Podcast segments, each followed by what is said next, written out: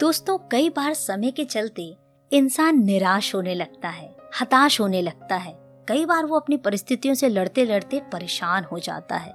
और सोचिए जरा, ऐसी परिस्थिति में उसे कोई प्रेरणादायक कहानी सुनने को मिल जाए तो फिर तो क्या बात है।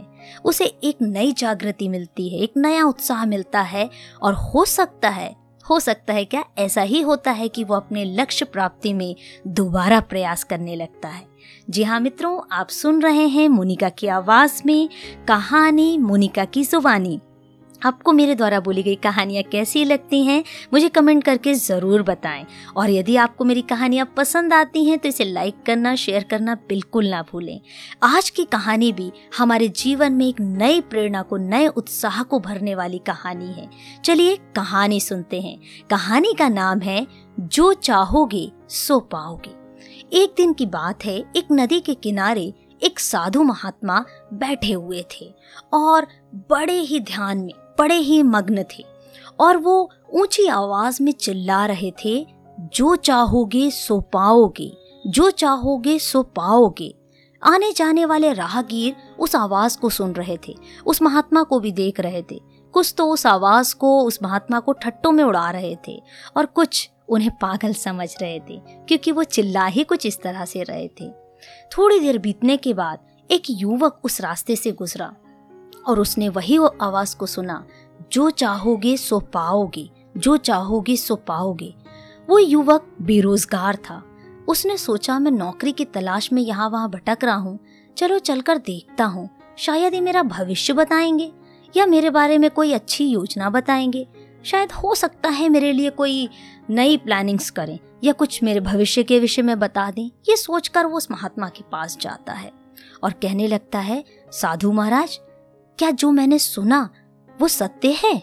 साधु ने सर हिलाया और कहा हाँ बच्चा, तुमने सुना, जो चाहोगे सो पाओगे।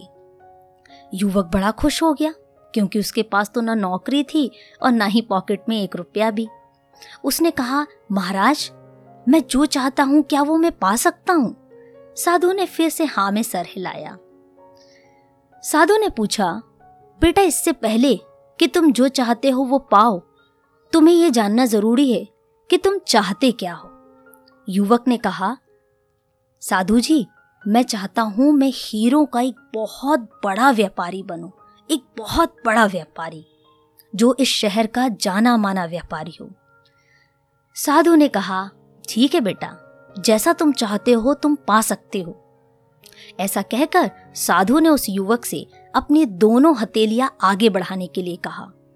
और साधु ने अपना एक हाथ उस युवक की एक हथेली पर रखते हुए कहा, बेटा, ये समय रूपी हीरा है। इसे अपनी हथेली में जकड़ लो और इसे कभी भी अपने जीवन में जाने मत दो। इसका सही इस्तेमाल करो, सही उपयोग करो। और दूसरी हथेली पर अपना दूसरा हाथ रखते हुए कहा, बेटा, ये धैर्य रूपी मोती है। इसे भी अपनी हथेली में जकड़ लो। जब तुम्हें तुम्हारी मेहनत के अनुसार वांछित परिणाम ना मिले, जैसा तुम चाहते हो वैसा नहीं मिले तो अपने धीरज को खोने मत देना। प्रयास करते रहना, लगातार प्रयास करते रहना। और तुम देखना, जब तुम इस हीरे, इस मोती को, समय और धैर्य को सही रीति से इस्तेमाल करोगे तो तुम जो चाहते हो, वो तुम पाओगे। आज युवक बड़ा खुश हो गया। उसने एक नई सीख को प्राप्त किया। उसने अपनी उस हथेली में मानो सचमुच हीरे और मोती को जकड़कर, समय और धैर्य को जकड़कर अपने घर की ओर रवाना हुआ। कुछ समय के बाद उसे शहर के जाने माने व्यापारी जौहरी के यहाँ काम मिल गया और बड़ी मेहनत, बड़ी लगन के साथ वो उस व्यापारी के साथ काम करने लगा। कई वर्ष बीत गए और देखते ही देखते उसने वो सारा हुनर सीख लिया और एक दिन ऐसा भी आया कि उसने जो चाहा वो पाया। वो शहर का जाना माना हीरो का व्यापारी बन गया।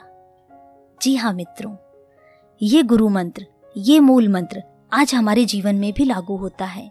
समय और धैर्य हमारे जीवन के वो पहलू हैं जो हमें, जो हम चाहते हैं, वो प्राप्त करने में मदद करते हैं। अपने जीवन के समय को खोने ना दे और अपने धीरज से काम ले। तो आप जो चाहते हैं वो ज़रूर पाएँगे। विश्वास करते हैं, आज की कहानी आपको पसंद आई है। पसंद आई है तो लाइक कर दीजिए शेयर भी कर दीजिए और कमेंट करके बताइए आपको यह कहानी कैसी लगी है। तो सुनते रहे कहानी मोनिका की जुबानी।